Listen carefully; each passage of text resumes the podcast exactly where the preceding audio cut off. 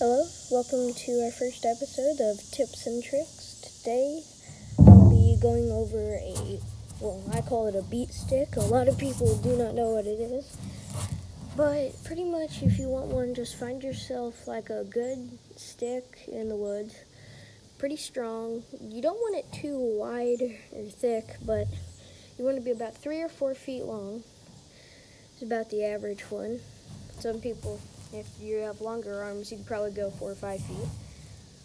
But pretty much, you just find a good strong stick and all that, and then, uh, well, just start hitting the ground, and you can kind of use it to beat the dirt away and make a hole in the ground. I usually use mine to make a hole to, uh, like, put a fire in there. I usually put my fires kind of into the ground, and I can cover the dirt back up over the fire whenever I'm done. And if I need ashes, for something, then I'll uh, just have to move the dirt and I'll have ashes down there. Or, you know, fertilizes right there pretty well.